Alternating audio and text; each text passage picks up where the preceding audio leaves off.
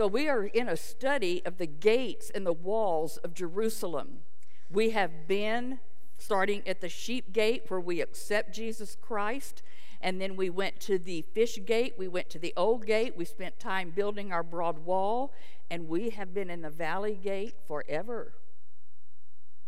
And you know, there's a, we can talk about when we're in the valleys, the valleys have a purpose. They're to get us to trust God, to learn to lean into Him. And I used to pray, oh God, help me to learn the lesson of the valley because I don't want to have to go through all of this again. So that's what we were praying. We do not want to, we want to learn it. God, what are you trying to teach me?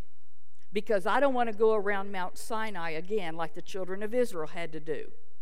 So we want to learn the lesson from each of our trials. So we are now have arrived at the dung gate and we are going to throw out all of the spiritual dung.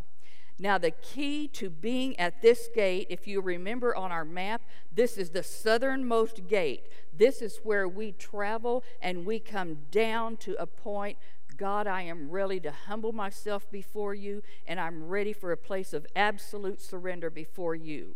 So we are at the very southernmost part of the journey. Repentance is the key to this gate.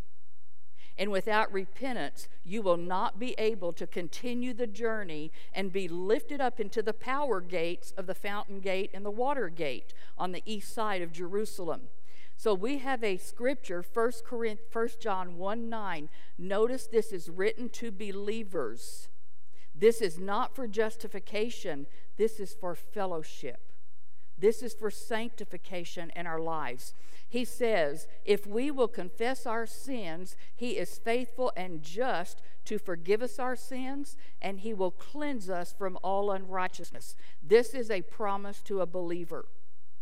And so, as we we all continue to sin, correct? That's a truth that we all know. And so we can get a clogged up vessel. And so when we will repent and confess our sin, He can clean it and He restores us then to fellowship with Him.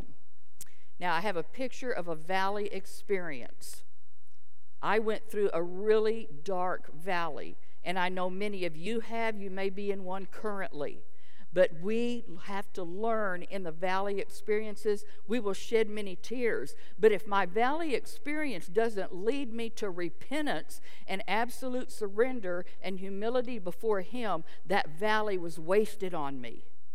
I have got to learn from the valley, and I can come out of the valley not cleansed. We are to come before the Lord Jesus Christ with a very sincere heart and I confess and I repent of my sins. I get fellowship restored. He's cleaning my vessel. He fills me with His Holy Spirit, and then He has control of me. And that's the purpose. All of us need to be cleansed. We need to be emptied and prepared because if you've looked at the map, as we leave the, the dung gate at the bottom, the next gate is the fountain gate. That's your first power gate in your Christian walk, in your Christian life. And you got to be clean, or you will not have the power of the Holy Spirit in your life.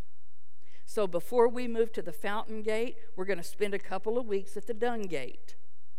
And we're all going to Every day you're going to go to the dung gate because remember, it is a daily call.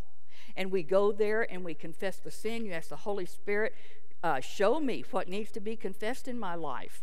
And I tell you, when He first brought me to the place of absolute surrender years ago, I've told you, every time I would get back in the Word and praying and stuff, He would bring something else to mind. And it's like the first six months, I had a roto rooter job because I had a lot of stuff that was unconfessed and I had a lot of stuff that needed to be cleaned out.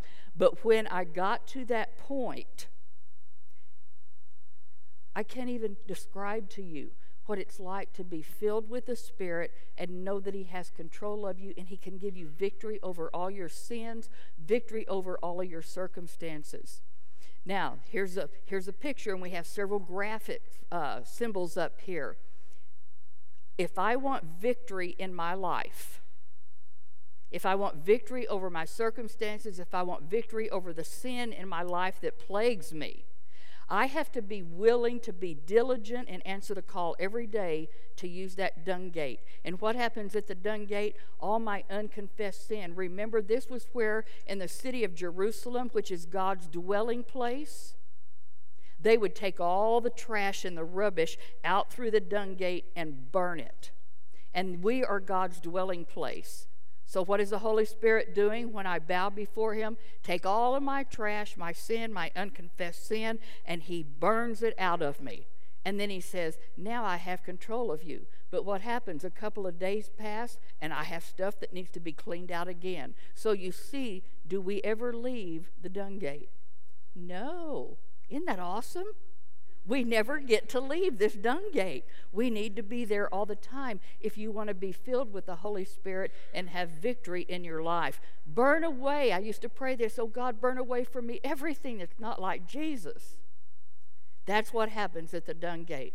And then he will fill you, he lifts us up, and then we can go on to the fountain gate, which is a wonderful gate that we'll hit in about two or three weeks. So, the use of the dung gate in my life it will force me to cast aside and be obedient to Hebrews 12 2. What does it say? I'm running this race. Lay aside every sin and every weight, everything that's hindering you from running this race. And there are things that will trip me up. And so the dung gate will help get rid of those things that trip me up, hinder my spiritual growth, and from me being molded into the image of Jesus Christ. So you and I are going to look at seven things in our lives that have got to go on the burn pile. To get rid of the rubbish, we call it spiritual dung. These are things, if I don't get rid of them in my life, if I don't come to a place of absolute surrender and humility before the Lord and really getting to know Him, if I don't dig into this word, this word, under the power of the Holy Spirit, will change you. But it can't change you if you're a clogged up vessel and you don't get in the word. So, what's the first thing we have to get rid of? Letter A, the old life, the glory of my old life. So, we're going to go to the Apostle Paul. He, did he not have a rich religious heritage with an illustrious ancestry? If anybody could have been proud of their old life and the glory of it, we know it was the Apostle Paul. He says in Philippians 3 3 through 10, he could have had a lot of confidence in this. He said, We are the circumcision which worship God in the Spirit, and we rejoice in Jesus Christ, and we have no confidence in our flesh. That's where you and I have to come. Many of you, if you were like me and kind of a type A personality, you used to think you could pull yourself up by the bootstraps and you could do it. No more. You have to come to the point where you know that without Him being in control of you, you can do nothing. And so the flesh keeps rising up, does it not? Wanting to show me how strong it is, or uh, its talents, its abilities, or, or anything like that. And we have to get to the point where I have no confidence in my flesh. None. So here's Paul. He's listing everything that he could have had confidence in. He said, If anyone else thinks he may have confidence in the flesh, Paul said, I even more so. He said, I was circumcised the eighth day. I'm the stock of Israel. I'm the tribe of Benjamin. I'm a Hebrew of the Hebrews. Concerning the law, I'm a Pharisee. Concerning zeal, I was persecuting the church. And concerning righteousness, which is in the law, I was blameless. But then he says you've got to evaluate yourself. Let the Holy Spirit put you under the microscope, so to speak. And he said, Whatever those things that were gained to me, I have now counted them loss for the sake of Jesus Christ. All of that is lost for the sake of Jesus Christ. Uh, he says, Everything else is worthless when it's compared with the infinite value of knowing Christ Jesus, my Lord to really get to know Him, to get into this book and let Him change you into who He wants you to be, which is in the image of Jesus Christ. Paul said, Everything is dung, everything goes on the trash heap. Why? He says in the next verse, because I want to win Christ. Now that sounds kind of an odd statement. Was he already a believer and had Christ? Yes. But he says, I want to win Christ and be found in him, not having a righteousness of my own that comes from the law, but that which comes through faith in Jesus Christ, the righteousness from God that depends on faith. And the conclusion Paul came to everything he has talked about, he said it's dung. And it's got to go on the, on the burn pile. He was willing to lose his religion, he was willing to lose his reputation for everything he could gain in Jesus Christ.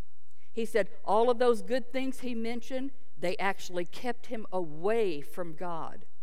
They kept him away from being justified in Jesus Christ.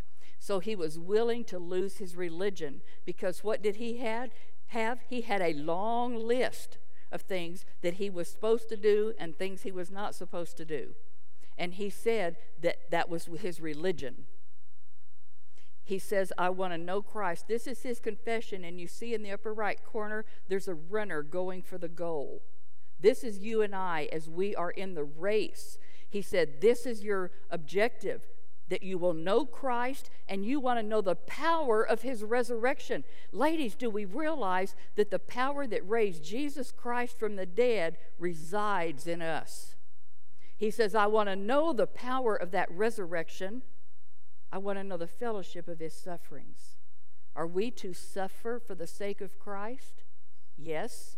And he said, I want to be conformed to his death. He said, I want to know Jesus Christ. I want to know the power of that resurrection, participate in his sufferings, and become like him in his death. So there's one thing I'm doing, and I'm pressing, going forward towards that mark. Because there's a prize for us at the end of this race. So here's my confession. As God's new creation, if you're born again, are you a new creation in Christ? Okay, we count the glory of our old life as dung when we compare it to surrendering ourselves to Him, getting in this Word, and we get to know Him and we get to experience Him, experience His victory in my life.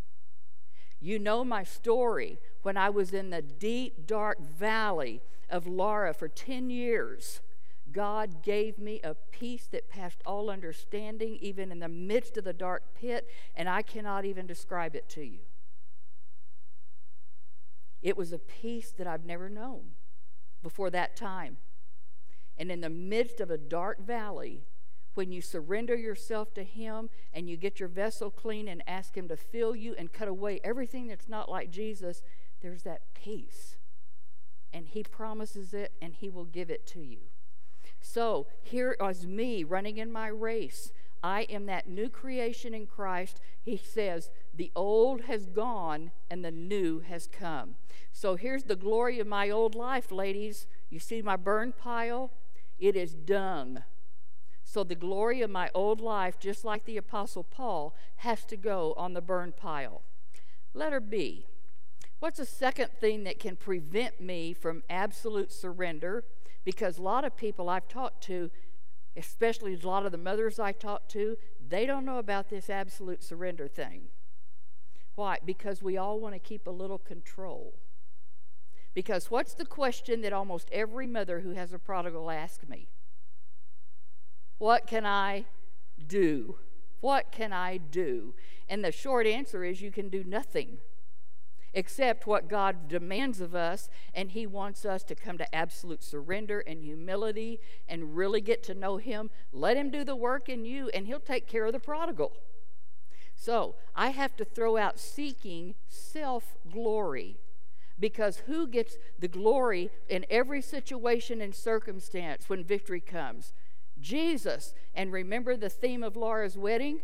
Look what the Lord has done. So we may be in a deep valley, we may be in a hard circumstance, and boy, when we wait on the Lord, what happens? He brings victory, and when we get through it, we can stand back and say, Look what the Lord has done. Because if we get our hands out of it, He will work miracles that we can't even fathom. So, Matthew 20, 17 to 34, we have to glorify Him completely.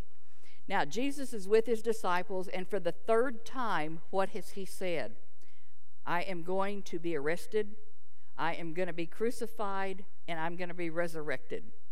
But that message is not penetrating their heart, although He has said it three times. So, in contrast to this announcement, I'm going to be arrested, I'm going to be suffering, I'm going to be crucified and resurrected and die and all of this. Here is James and John with their mother. And so they have a request. He's told them three times what's going to be happening. And he's announced the cross, but they're interested in a crown. They want reserved seats on a special throne.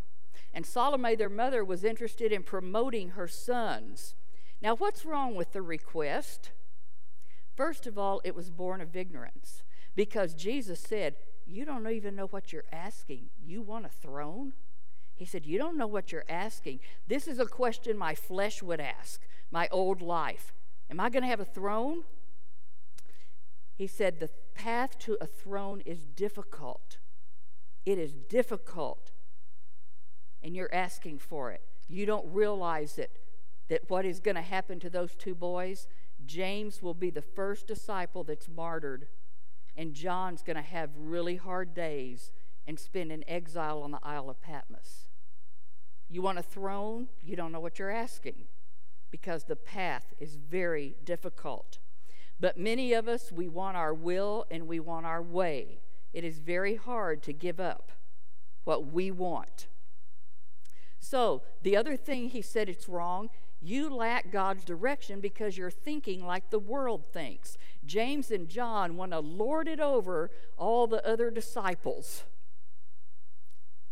That's what a lot of people want to do. They want to lord it over their authority, their power. They want to lord it over other people. That's what the, the unsaved Gentile rulers did. They lorded themselves over their subjects. But this kind of request, this kind of attitude, it is fleshly and it's selfish, asking glory for themselves and not for the Lord to be glorified in them and through them. So remember this request of Satan? Satan, this is a request that comes from Satan to, into our heart. It's motivated by pride that I want to lord it over people. Because Satan sought a throne, and what happened to him? He was cast down. Jesus even says in the New Testament, I saw Satan being cast down flat like lightning.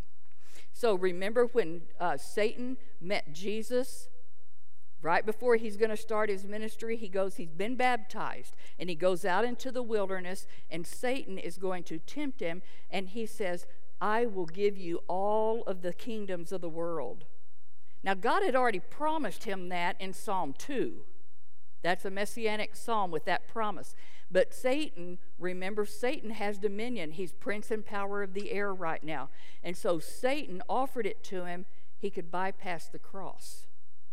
See, Satan wants to offer you something without the suffering, but Jesus refused. So Satan will magnify the throne and make it look really good to our fleshly heart, to our old man. But he doesn't magnify the means to the end because the Bible teaches all through here you will have a cross before you have a crown. Cross first, then the crown. And Satan tries to reverse it. So he warns Salome and her sons these special thrones are available to people that are worthy of them because there are no shortcuts in the kingdom of God. None. So, the key, ladies, to greatness in the kingdom of God, it's found not in your position, it's not in any kind of power you have, it's in your character. That you identify with Jesus Christ, his service, his service to others, his suffering. We are to identify with him in that role. So, I think we're going on to letter C now. What else can prevent me from absolute surrender? So these things, seeking glory for myself and so forth in the glory of my old life, they will prevent me from being obedient, bowing my knee and bowing my heart to Jesus Christ at the dung gate. What else? Number C, we have to throw out strange gods and idolatry in our life. And you think, I don't have a God in my life. Oh, I think we all do. Okay. An idol is anything that will take the place in your life of the preeminence of Jesus Christ and God. So I think if we look at it in that context, we'll say there are things that sometimes come before my relationship with Jesus Christ. So we're going to go to the book of Second Kings, chapter 23. We're with King Josiah, one of the good kings. If you remember, they were cleaning house one day and somebody found the scrolls. And they took him to Josiah. And when he heard the word of God being read, remember, he rent his clothes and he's ready to clean house now, God's dwelling place.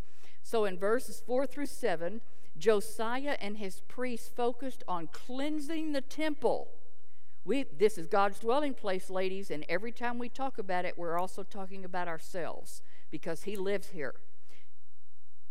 He focused on the cleansing the temple of all the idolatry symbols. And wait a minute, we've got pagan staff members that have crept into our system. We're going to clean them out.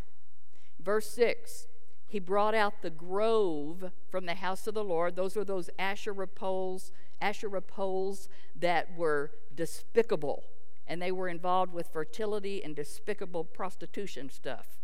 So he brought out the grove from the house of the Lord without Jerusalem unto the brook Kidron, and you and I have talked about that valley a lot. He burns all this at the brook of Kidron. He stamps it, he grinds it to powder, and he casts the powder thereof upon the graves of the children of the people. He doesn't want anything left that even reminds them of those idols.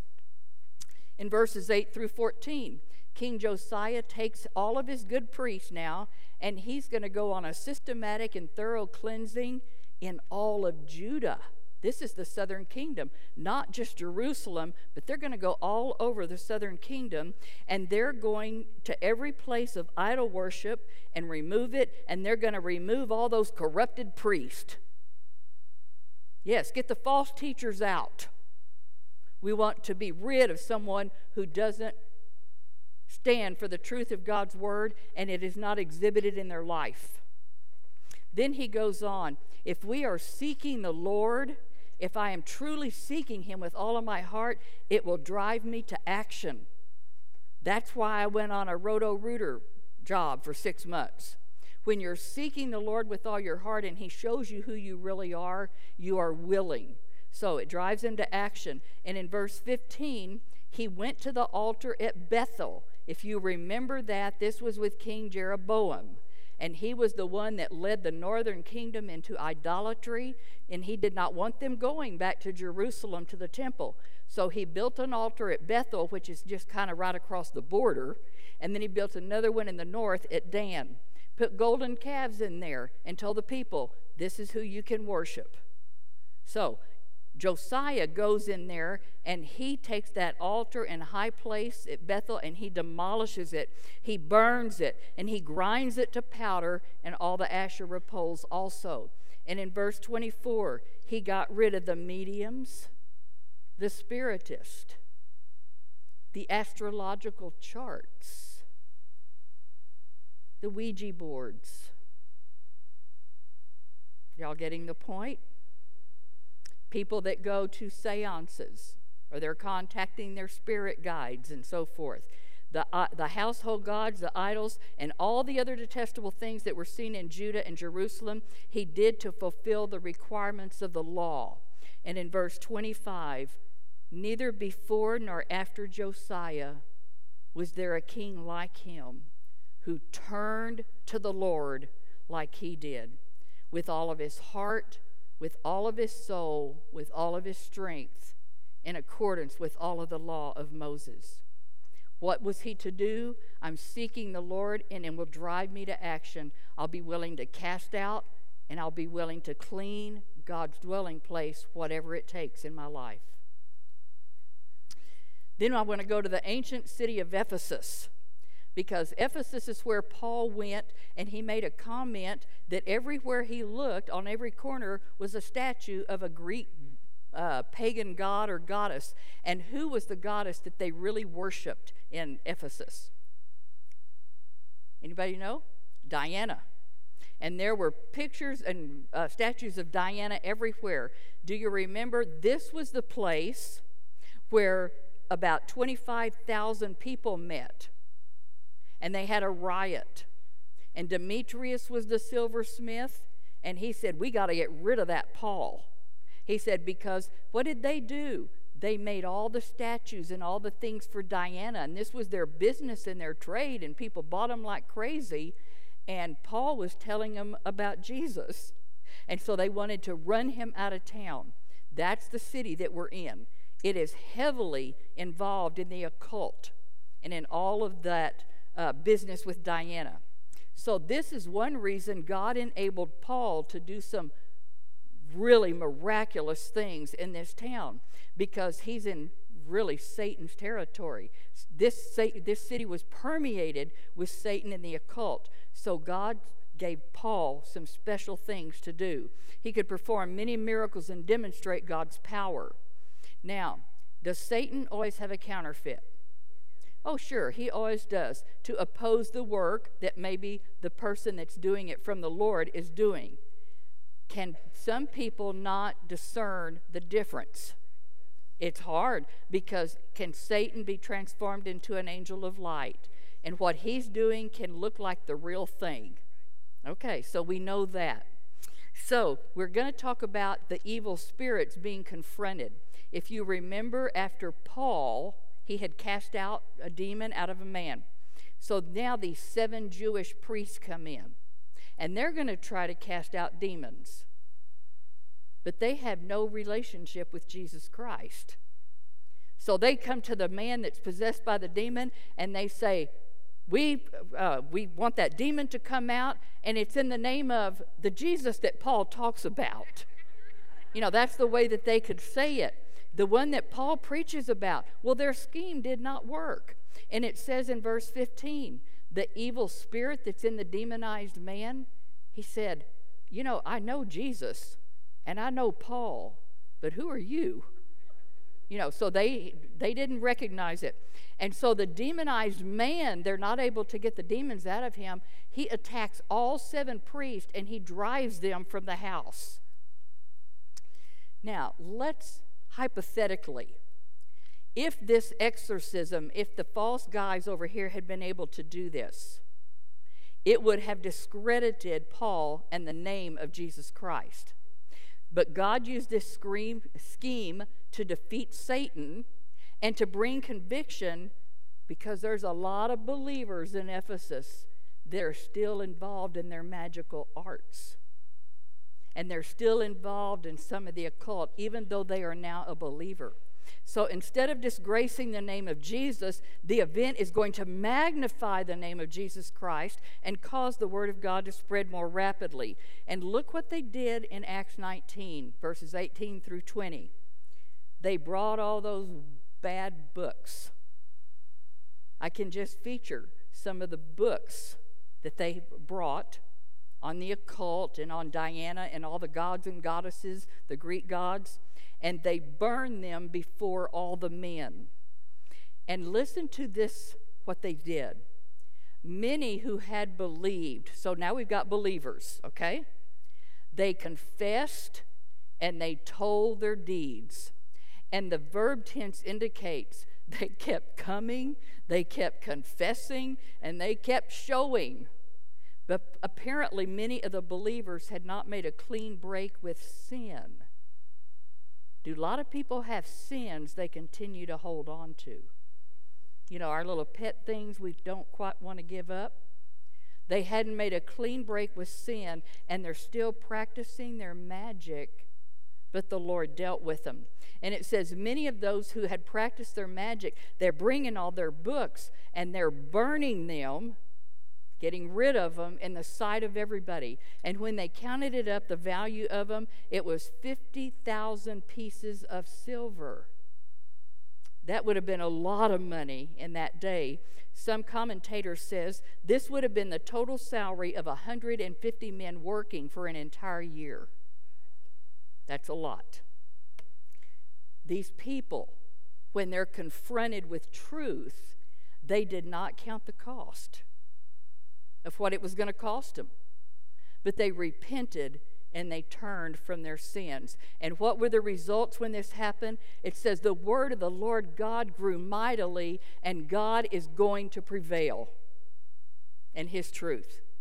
So I have a question for each of us. You know, I've been asking myself these questions for a week. What, would, what am I willing to cast on the dung pile in the fire, no matter what it costs me? The root of all of our idolatry is self, all of it. Many of us are on the altar of materialism.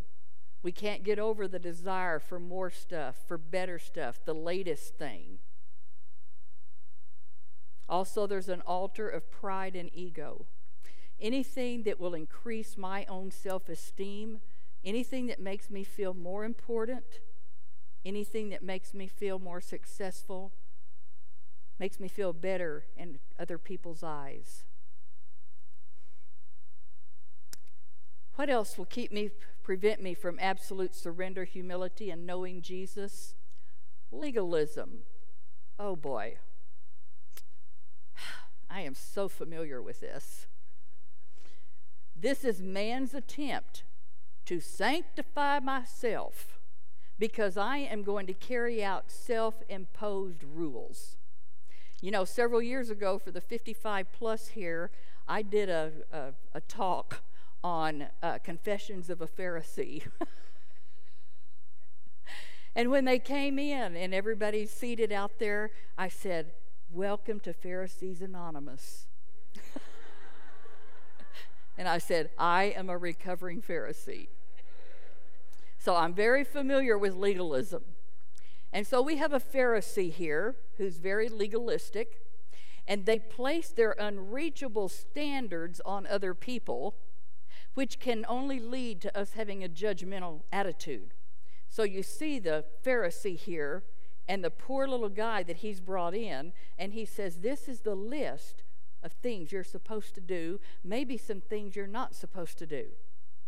So, y'all know my story. Years ago, you know, it was very important to me to be able to say, I don't cuss, drink, or smoke. Okay. You know, good for you. but you're still dealing with all the stuff that's going on inside. Yeah, still dealing. So, legalism stinks of pride and self inflicted rules. So, if legalism and then my flesh gets involved, have I put myself back under bondage?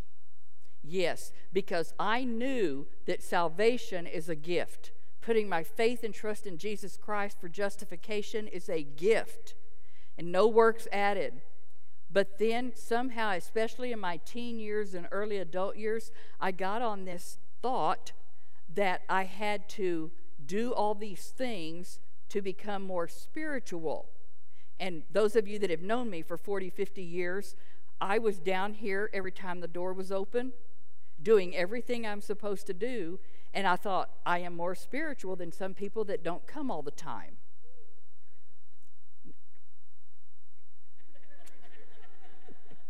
I'm sure some of you have never thought that.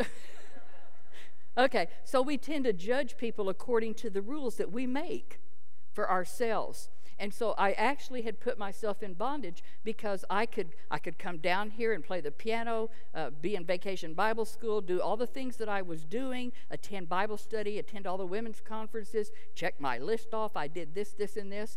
But I go home and what am I dealing with? Envy, jealousy, legalism, why are things happening to my family? We're here all the time, and they hardly ever come, and their home seems to be a piece of cake. You know, when, okay, y'all know the drill. Okay, that's how I've thought a lot in my younger years. We have learned we are to live in the liberty of Jesus Christ. And I rely on His Holy Spirit then to empower me to be able to obey the Word. It's not all my spiritual activity that I'm down here. You know, I was like a type A hamster. That's what I was like on that hamster wheel. And it was frustrating because then when you have sin in your life and you're dealing with all this stuff in your thought life and everything, and most of it being judgmental, then you feel guilty and you feel condemned because you cannot live that life in your own flesh. So I live in the liberty of Jesus Christ, and when I bow before Him, His Holy Spirit will empower me to obey His word.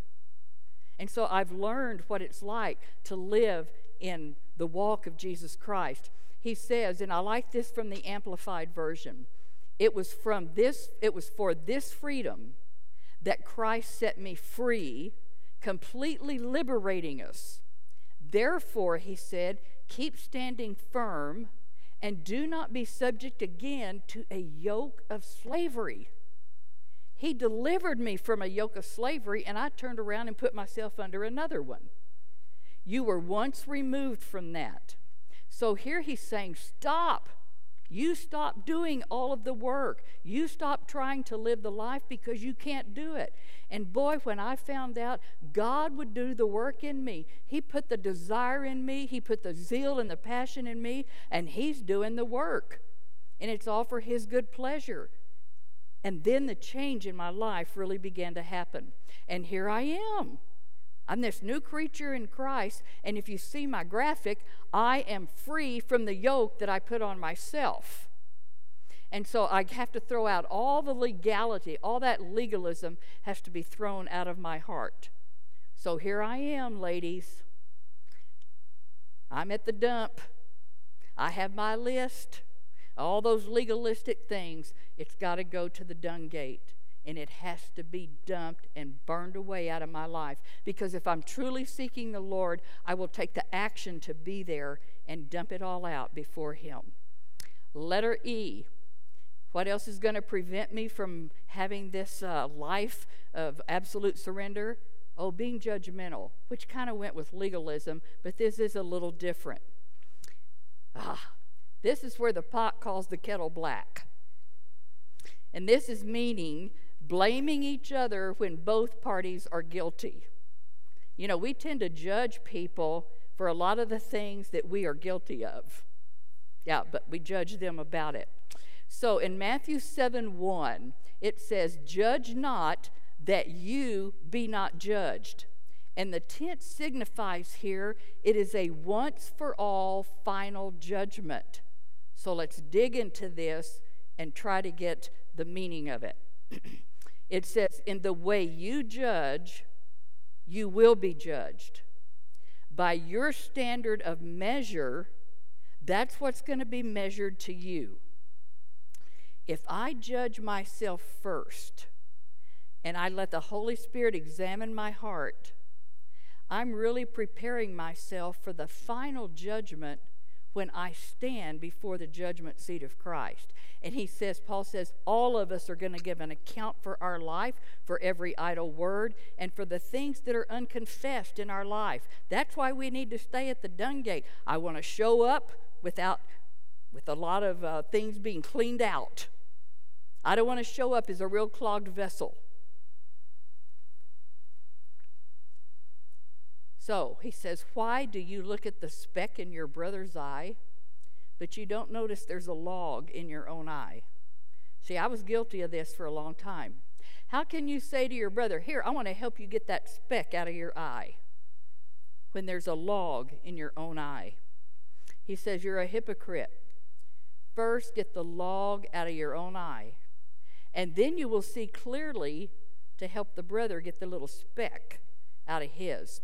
You know, it's easy to judge the mistakes of others, but it's so difficult to realize our own mistakes. It's very hard.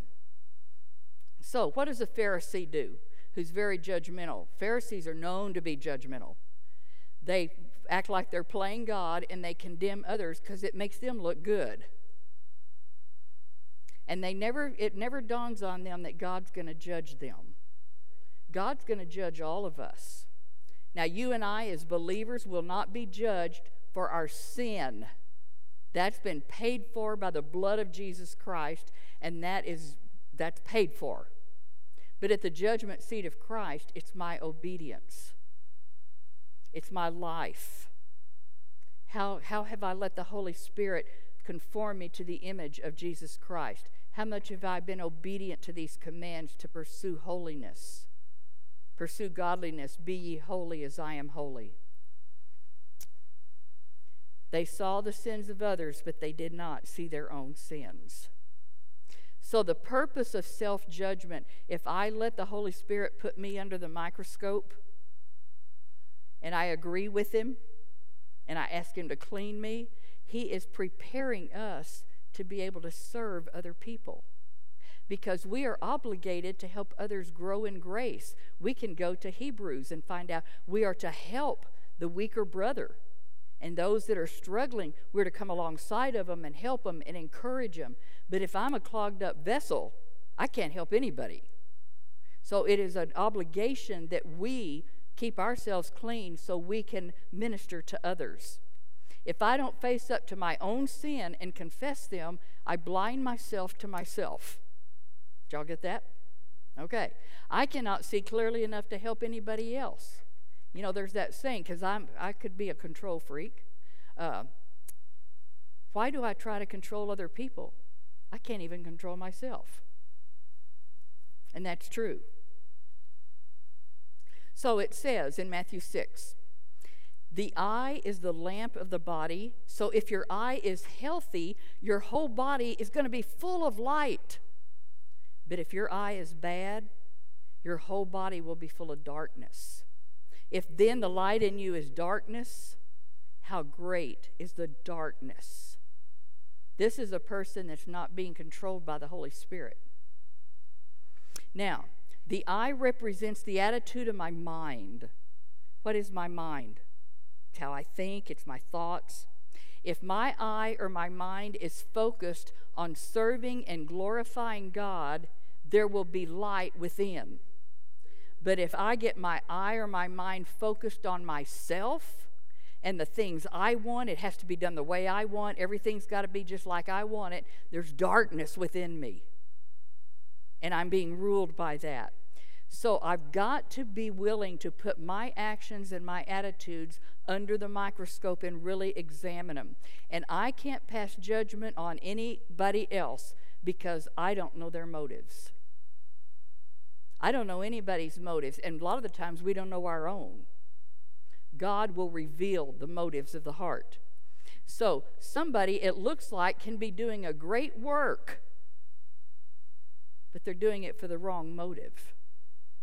And we may applaud the work that they're doing, but we don't know the motive behind it. And then on the other hand, it can look like somebody's, they're having a hard time. Their job didn't turn out exactly like they thought, and it looks like a failure, but they had a sincere motive. That's all going to be at the judgment seat of Christ because God knows the motives of all of our hearts. So at the uh, he will examine the secrets of our heart, and he says, "I will reward you accordingly." So there's another prayer for yourself that God gives you pure motives, that you create in me that clean heart. Search my heart, O God, and know me and try me and see if there's a wicked way in me. Those are the things we need to pray for ourselves. And then Colossians 3 20 through 22 to 25, he says, Servants, you're to obey in all things your masters according to the flesh, not with eye service like a man pleaser, but you do everything in singleness of heart because you fear God. And whatever you do, you do it heartily as to the Lord and not for men. And here is the part you want to underline and star. Knowing, you know this, that of the Lord you will receive the reward of the inheritance. Why? Because you're serving the Lord Christ. And he goes on to say, If you do wrong, it, you shall receive for the wrong which you've done, and there's no respect or partiality of persons. So, letter F, this takes us right into wrong motives. If I have wrong motives in my service to the Lord, It's going to keep me from being willing to go to that place of absolute surrender and humility. Now, I have to throw out wrong motives for serving Him. You know, people can dangle a carrot out there and you're willing to do about anything. You got to have the right motives, especially when you serve the Lord and serve man. So we're going to go to Matthew 19, 27 through chapter 20, verse 16. So Peter saw a contrast here in the way that uh, the disciples responded and the way the wealthy ruler responded to the, the commands of Jesus Christ. And listen to Peter's statement to Jesus We have forsaken all, we have followed thee. What shall we have? Oh boy. But you know what Jesus did right then? He started telling them about some marvelous promises, some eternal rewards that they were going to have because they had given all. But let's just dig into this a little bit more. They are going to share thrones when he establishes his kingdom. Good things they had forsaken for his sake, for the sake of Christ, would be returned to them a hundredfold. He said, You are not making a sacrifice, you're making an investment. You're building up treasure in heaven. That's where all of us should be focused, building our treasure in heaven. And he said, Not all, not all of your dividends are going to come in this life. That's exactly what it tells us in the Hall of Faith chapter in Hebrews 11. They were willing to live in caves. They were willing to be persecuted. They were willing to have all kinds of trouble in their life. And he said, They have not received the promises yet. They're to come. So we have to keep that in mind. So Jesus detected in Peter's question the possibility uh, Peter, are you serving me with a wrong motive? Because what's his question? What shall we have? So people that look and they think, well, they see themselves as first. A lot of times they're going to be last at the judgment seat of Christ. And Jesus is issuing a warning here. So we're going to go to the parable about the workers in the vineyard in Matthew 20. So let's see what we can gain from this. There are some things that you must understand before we attack this parable. First of all, this parable has nothing to do with your salvation. Nothing. Because we don't work for our salvation, and you have people that are going to work in the Master's vineyard. Okay? So this is not about my salvation or justification. And what did they agree? A day's wage would be a penny. That's how they started.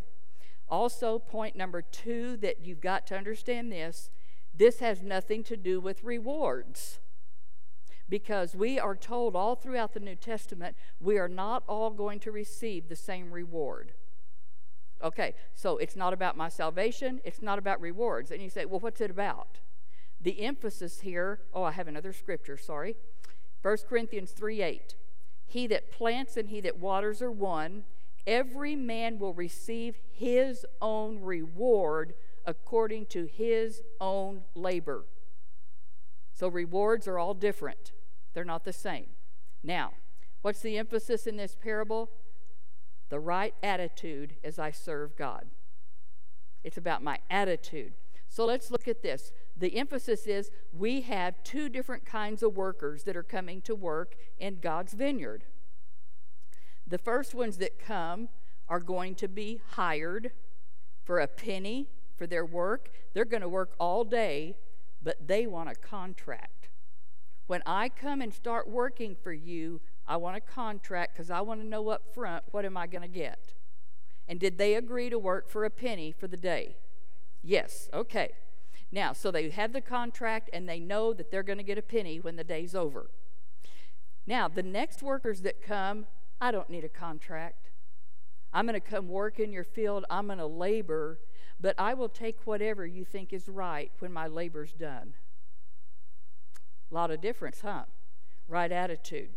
So, when they come to the end of the day and they're going to get paid, what does the owner of the vineyard do?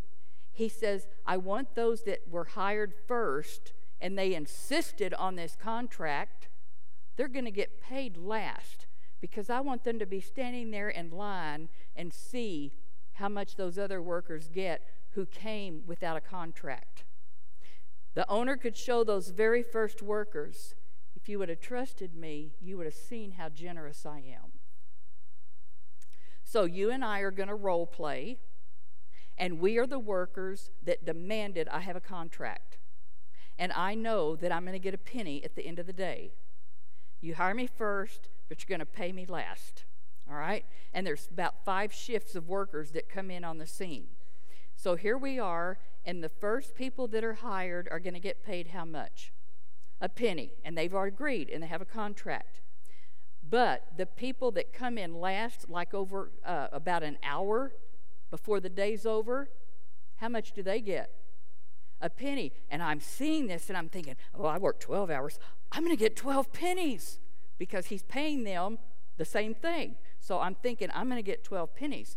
Well, then there's some people that come in at noon and you're like, oh, well, I should at least get four pennies. You know, so they're standing in line last seeing how he's paying everybody else. And then the people that came in at 3 o'clock, they only get two pennies. And they're thinking, well, at least I'll get double what I thought I was going to get. Okay, did y'all follow all that? Yeah, I'm not good in math, but I think I got this right. Okay. Now, they agreed to work for the penny. Did they get what they asked for? But they're complaining, complaining, complaining because they saw other people get the same thing when they didn't work near as long. Had they trusted the goodness of the owner, they would have received far more if they hadn't insisted on that contract. So, what are some lessons we can learn from this one? We should not serve Him because we expect to receive a reward. We should not insist on knowing what we're going to get. The highest kind of obedience is not based on a desire for reward or a fear of punishment. It's motivated by love of your Lord Jesus Christ and what he has done for you. God is infinitely generous and gracious. He always is going to give us better than we deserve. Always. And he knows our motives. So we see Peter. Uh, we have left all and followed you. What shall we have? Now, if you see my red flag guy here, he is waving the red flag. What is the danger in me having this kind of an attitude? When the first came, they supposed they would get more, but they each only got the same thing. They got that penny. So we have some lessons from this. These are red flags for you and me. I must never suppose I'm going to get something more if I don't really deserve it. Never. Number two, it is possible to do the Father's work, but you're not doing His will from your heart. That's where we put ourselves under the microscope, ask the Holy Spirit to examine our motives. We are not to do it with eye service as a man pleaser. It's a we are bond servants of Jesus Christ. We do his will from our heart, according to Ephesians 6. Red flag number three if I serve him only for the benefits, temporal now or eternal, I can miss the best blessings that he has for me right now in my day to day life. I have to trust him unreservedly and believe he will always give me what is best for me. Always. So there's pride involved in asking, What are we going to have? There's another red flag going. How do you know you're going to have anything? That's the question. Beware of overconfidence when it comes to the rewards God is going to be giving for those that are first in their own eyes and even maybe in the eyes of other people. They can end up being last because only God knows our heart. He's the only one. Don't get discouraged. Some people feel like an unprofitable servant. They can end up first they can end up first. Beware of the danger of watching other workers and measuring yourself by them. All of us can fall into that rut. And in 1 Corinthians 4 5, he says, You don't judge anything before the time until the Lord comes. He will bring to light all the hidden things that are in the dark, and he will make manifest the counsel of the heart and then shall every man have praise of God. We see the worker, and I see the work that they're doing, but only God knows their heart and their motives. Beware of criticizing God and feeling like we've been left out. I, t- I see myself on every slide. back, especially back in my younger days. Had the early morning workers trusted the generous owner and not asked for an agreement, he would have given them so much more. They couldn't even rejoice when other people got more. Instead, they got jealous and complained, just complaining. The goodness of the owner did not lead them to repentance. There's a scripture, yeah, Romans 2 4. Do you despise the riches of his goodness, his forbearance, and his long suffering, not knowing the goodness of God should lead you and me to repentance? And many times it's repentance for our attitudes and so forth. That's what we're doing at the dung gate. The key to the dung gate is repentance. A complaining servant has never fully yielded to the master's will. Wow. Okay, so if we want to be successful and have victory at the dung gate and we want Him to control our lives and burn away the sin and the fullness of Jesus, we've got to be willing to daily go to the dung gate. Oh, letter G. This is our last one, I think. What can prevent me from absolute surrender? That either I stumble or I am the stumbling block to someone else. So in Isaiah, he says, Build up, build up, and prepare the road. And he says, Get all the obstacles out of the way. Take that stumbling block. It's a cause of people falling, a, a cause of them sinning. Get it out of the way of my people. Every stumbling block, get it removed. Now, I have Romans 14 13 up here, and the first word is therefore. So when we see the word therefore, what do we do? We back up a verse, at least one. So that's what we're doing. What comes before therefore? He says, We all are going to stand before the judgment seat of Christ. So then each of us is going to give an account of himself to God. Therefore, let us not pass judgment on one another any longer, but rather I am going to decide never to put a stumbling block or a hindrance in the way of one of my brothers or sisters in Christ. This is our final one. For if someone sees you, maybe a person that has some knowledge, they're eating in an idol's temple. Remember, we're in the city of Corinth. Then, if he is weak, will he not be encouraged to eat something sacrificed to the idol and it's violating his own convictions? So, do you see that we have a stronger, more mature Christian and a weaker brother? That's what we're talking about here. Now, for through your knowledge, your knowledge is your spiritual maturity, the weak man can become ruined. He will suffer in his spiritual life, and he is also your brother for whom Christ died. He says, And when you sin against that brother and sister in this way, and you wound their weak conscience because you're confusing them, who am I sinning against? Christ. Therefore, if my eating a certain food, now remember in Corinth, they had all kinds of idols and temples, they sacrificed meat to the idols. Okay, if you're a believer, a newborn believer, and you've come out of that, you don't want to be doing that. Now, the stronger person may realize he can do it and it's not a problem with him. And we're going to talk about that. But that's the situation here in this passage. If my eating a certain food causes my brother to stumble or sin, I will not eat such meat ever again so that I don't cause that brother to stumble. That's the attitude of the more mature one. Notice this is con- the, uh, the concern here. This is addressed to the stronger Christians that were in Corinth. The stronger Christian has to help a weaker Christian grow and mature.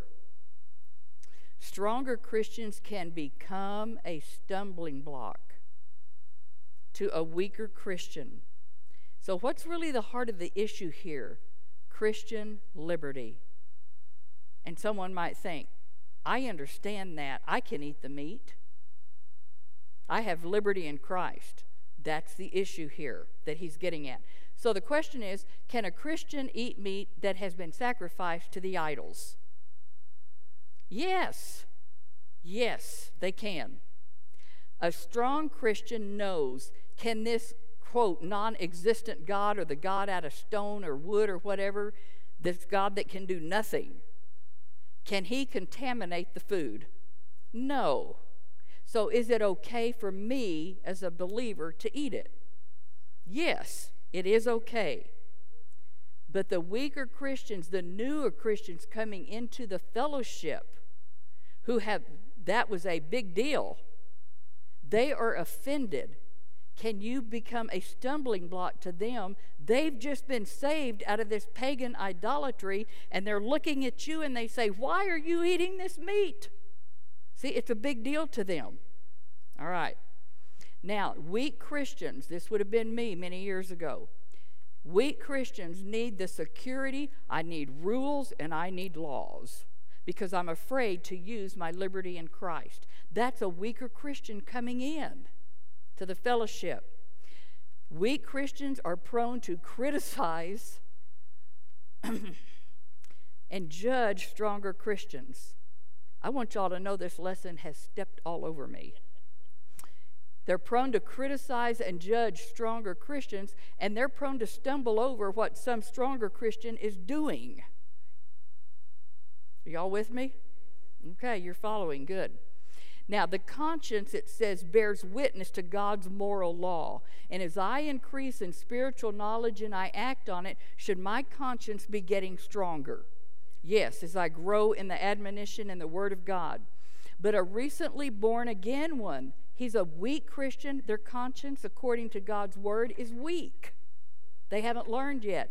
And we need to guard it carefully some of them, we get people into the church, we say, We're so glad that you're here and you're born again, and then we leave them alone. These are the people that need discipled. Inside the church needs to be a place of mentoring and discipling people because many of them are just left. They are. They won't grow. They, they're ignorant. They don't know how to study their Bible. They don't know how to get into it.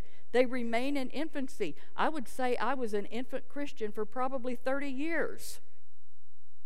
That is sad because I was sitting in a Baptist church the whole time. Now, they get easily defiled, they get easily wounded, and they're easily offended. A weaker Christian. They're afraid of freedom. They're like this little child who's old enough to go to school, but they're afraid to leave home every day and they've got to be taken to school every day. You know, you cannot always solve a problem with logic. Take a child that's afraid of the dark. A little child afraid of the dark, he's not going to be assured by arguments, especially if the adult adopts a superior attitude. That's just stupid for you to be afraid of the dark. There's nothing in here. The strong ones in the church of Corinth, they were puffing up themselves instead of building up the weaker brothers. You and I have an obligation to build up the weaker brothers. The truth is, if I have a know it all attitude, it is evidence really of my ignorance. None of us know it all. None of us. And so if I ever come across this, I know how to do this, I know how to do this, this has to be done my way, etc., that is really showing ignorance. Now, it is one thing to know doctrine, because for years I could spout off all of the Baptist doctrine. I had been, I mean, I could have won the Bible Bowl. You know, because I knew all of the facts. But it's quite another thing for the word to get in you and you know it and you know the Lord Jesus Christ. It is possible to grow in Bible knowledge, but you never grow in grace or in your relationship with Jesus Christ. Now, knowledge can be a weapon to fight with, or it can be a tool to build with. But there are a lot of people that stick that chest out like that. What's that fish? A puffer fish. And if knowledge puffs up, it can never build anybody, it will fall flat. A stronger Christian has to defer to the weaker Christian. Don't do anything that would harm them. They need to be brought along. The weaker Christian may imitate the stronger Christian, and it can lead them into sin. So, knowledge must be linked with love. We're told in Ephesians we speak the truth to people in a spirit of love. You don't condemn them and beat them over the head. It says we are to build up the weak brethren and we're to put them first above ourselves, even though I know I could eat the meat. But I don't do it for their sake. So, what about knowledge that isn't linked with love? And I just have a head full of knowledge. It yields a big head instead of an enlarged heart. People get a big head because they think they know so much. He says some Christians grow, others just swell. The bait of Satan in Matthew 16 23, Jesus turned to Peter and he said, Get behind me, Satan, adversary. You are a offense, literally. Peter, you're a stumbling block to me. You're not mindful of the things of God. What was God's will for his son? Peter wasn't mindful of it. He was mindful, acting like a man with a man's view. And Peter, here's the road that Jesus is going to go on and he knows what the Father's will, and he is committed to go that way. And Peter's a stumbling block because Peter said, It's not right for you to suffer and die. And Jesus said, You're a stumbling block because I'm trying to do God's will, and I'm committed to that. He said, You're an offense, you're a stumbling block to me. Remember when uh, Satan took Jesus up on the pinnacle? He agreed with Peter's words. He used the same approach to tempt Jesus in the wilderness. And Jesus knew what the will of the Father was, and he was come to be obedient to do what the Father said. Remember, until Peter was filled with the Spirit, he had a tendency to argue with God's Word until he was filled with the Spirit and led by the Spirit. So I have a question for you and me. Do I accept by faith that I am supposed to die to myself and suffer for the sake of Christ. You have to accept it. And it says, but Satan's going to come whisper in your ear. And remember, Satan knows what to put for bait on your hook to get you. Remember in the Garden of Eden, hath God said? Is that what he really meant? Is that what he really said? Do my actions reveal that I'm arguing with God about humility and absolute surrender? What's preventing me from obeying God's will for my life? Where can I find the mind of God? Paul says, Let this mind be in you, which was in Jesus Christ. Where can I find it? You feed yourself with His Word. So I have gave you a little chart we can deny ourselves, take up our cross, and follow Christ, or we can live for ourselves. We ignore the cross and will follow the world. We can lose our life for His sake and forsake the world, or we can save our life for our own sake and gain the world now. I can keep my soul now and share His reward, His glory or I can lose my soul. That's my mind, will, and emotions. That is what is in the process of being saved day by day, the part of me that needs sanctification, and I will lose his reward in his glory. When we deny ourselves, we are to give ourselves wholly to Jesus Christ. And I agree that I am going to share in his shame and his death and let the Holy Spirit have complete control of me. To take up my cross doesn't mean I'm going to carry a burden or I'm going to have a problem, because we all have that, even people that aren't born again. That means I identify Christ with you in your rejection, in your shame, in your suffering, and in your death. Remember the pattern suffering always comes before glory. So, ladies, it's time. The call of the dung gate is upon us every day. It's time to get all the garbage out of our soul so He can clean us. And the questions I leave us with Am I willing to humble myself and diligently use the dung gate? Because God is searching for clean, empty vessels that He can use in His service. That's what He's looking for.